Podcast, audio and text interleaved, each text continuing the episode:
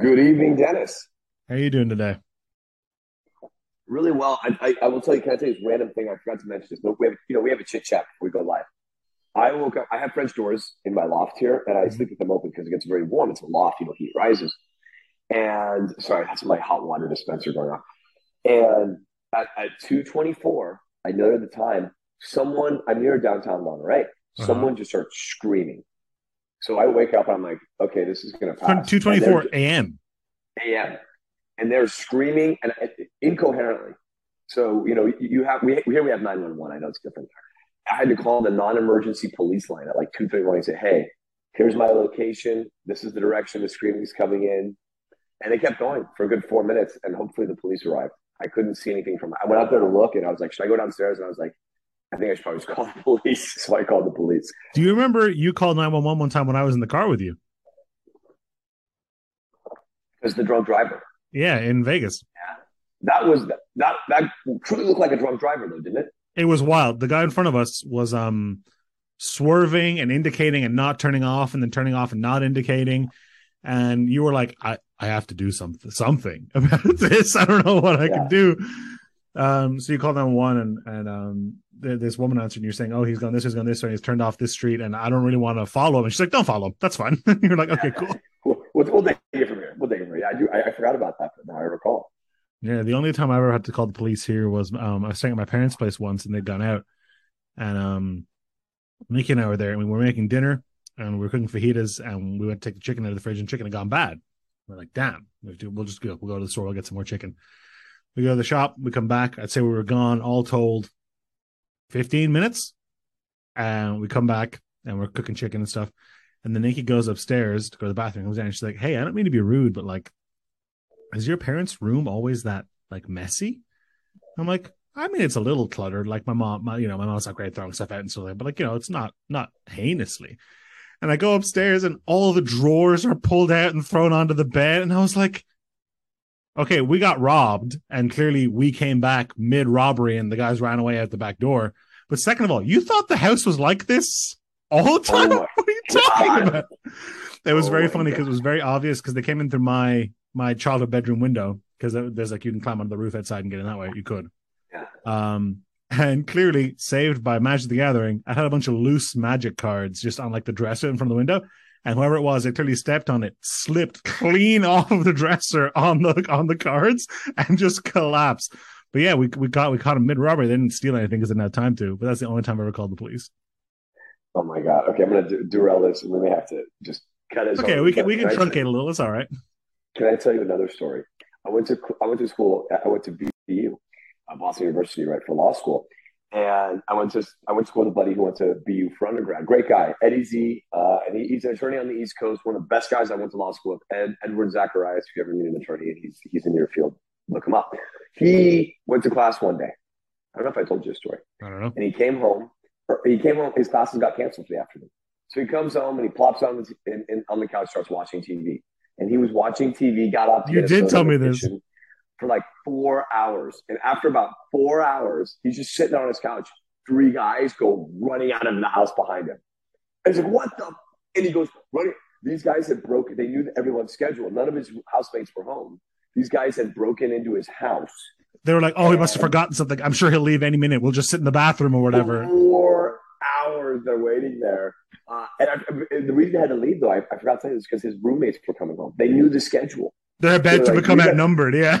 We got to get out of here now before we get discovered. Can you imagine sitting in your own house for four? I feel like I know, like it'd be a presence, you know?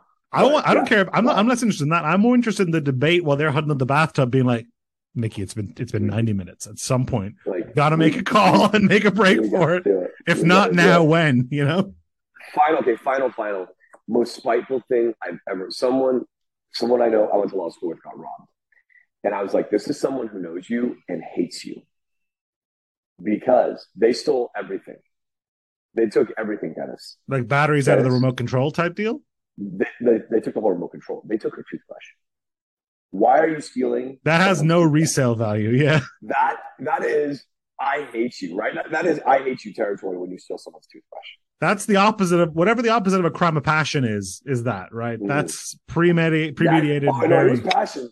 It was passion. Sure. right. It, it was it was but it was it was well thought, meticulous. Like I, you know, you're gonna get home, you're gonna be upset. You're not gonna realize you don't have a toothbrush, and at the end of the night, when you've cleaned everything up, you realize you've been totally robbed. You're gonna try to get ready for bed, and you're gonna be like, "Oh my god, they took the toothbrush."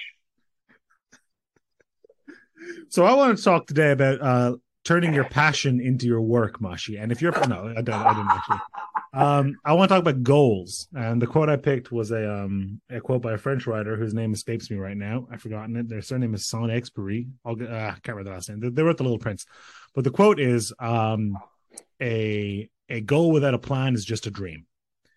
And I want to talk to you because you're a very you, uh, you strike me as a very regimented person. You know, you all you know you've done as long as I've known you've always done, you know, intermittent fasting. You'll get up early, do these things. You'll go touch a tree, and you'll go look at your balcony, a specific thing, all that kind of stuff. When you have something that you want to achieve in one year, two year, three year, five years time, do you roadmap that, or do you just pin that in the sky and then check on it every once in a while? It um, I start off by pinning it in the sky and checking on it. Um, you know, I'm a big one three five guy. In fact, is great. This, this this topic is great in the sense that I was just thinking, you know, I got to redo my one three five. Um, and I think your three and your five, so one three five and one year, three year, five year. Your three year and your five year, um, you've got.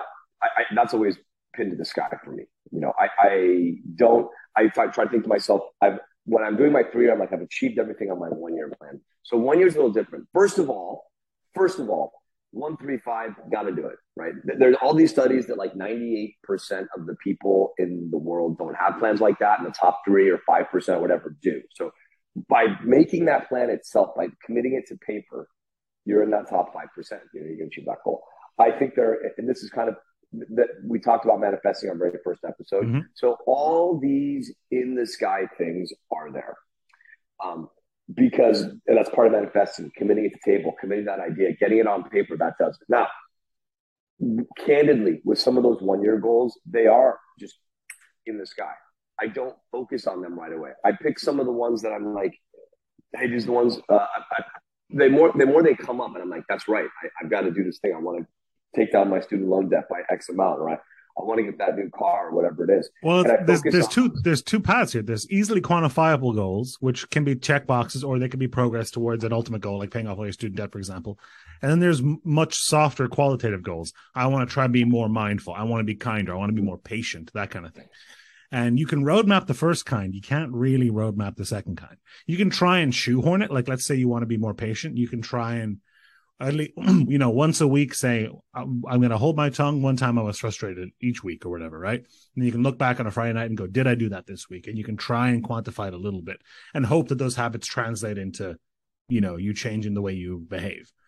Mm-hmm. Um, so th- those are the two kind of problems I think you face when you try when you're trying to set goals. And I think abstract goals are much much harder.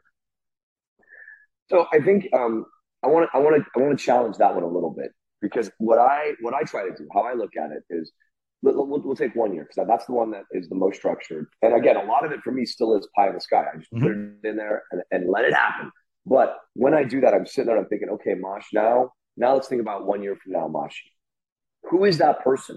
What do they look like? If kindness is a goal, if uh, empathy, gratitude, all those things, which I think should be goals in your one, your three, your five, you're always you're always trying to get better at all those things, or or gym or, you know better health, better health, whatever it is. Um, what does he look like? How does he feel? Get inside his head. Now build that. And he's not sitting there one year from now, Mashi, with kindness or gratitude saying, I'm going to hold my tongue at least one extra time a week, right? He's sitting there saying, I'm going to be kinder because I'm more empathetic. And how did I find that path to empathy? Did I read? Did I put myself into situations where you know service industry information did i serve did i volunteer and do things that helped me get into a more empathetic mindset? Not did i hold my tongue x amount of times you know. Likewise with with paying down my student loan debt it wasn't about did you know did i pinch every penny? Mm-hmm. you know part of it was okay i'm going to commit 10% to savings. You know i'm going to commit you know x.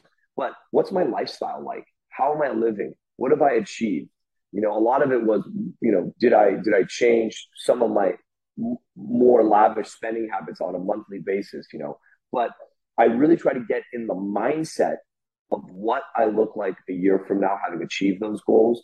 And rather than say, well, God, now I've got it. Here are the keys to the Porsche. What am I thinking? How do I feel? What am I interacting with the world? Now, how do I get into that mindset? And I think that's how you build to the goal. This is a this is very common in business and in, in product and project management as well to try and imagine an end state. And, and it's a poetic ideal. It's an ever moving goalpost. So this perfect end state for this campaign or this product or this capability or whatever you're interested in. And then try and reverse engineer the steps until you get to where you are currently, mm-hmm. which which is what you're doing on an on, on an emotional and personal development level there. Um, it's kind of it's funny because we talked a couple of weeks ago about um um thoughtful execution, which is the opposite direction, where you're trying to figure out what you know. You look internally, figure out what problems you have, you know, as a company or as an individual, and try different things to address them and see where they land you, and look backwards and iterate them.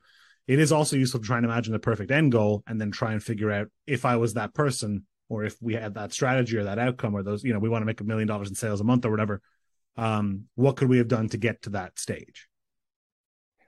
And I I think the other thing is sometimes um, our goals. I, have talked about this before. This is very Socratic. I, am a Socrates guy. The, the, end goal is happiness. Okay, you can have one year goal, you can have three year goals, five year goals, ten year goals. I encourage you to do all of that. All those goals really should lead to what will make me a happier person. On a one year level, on a three year, five year, ten year, how will I become happier? What is the happiest Mashi can be? What is the happiest Denis? What's the happiest you can be? Um, check in those mindsets and make sure they're making you happy. I had a career. I started off my career as an attorney, um, and I had all these goals. As a large firm, I wanted to make partner. I wanted to do all these things, um, and I got laid off. You know, I, I, I came out of law school in the worst times. Uh, I didn't pass the bar the first time. I had to take it again. Um, I passed the second time, uh, I remember the bar.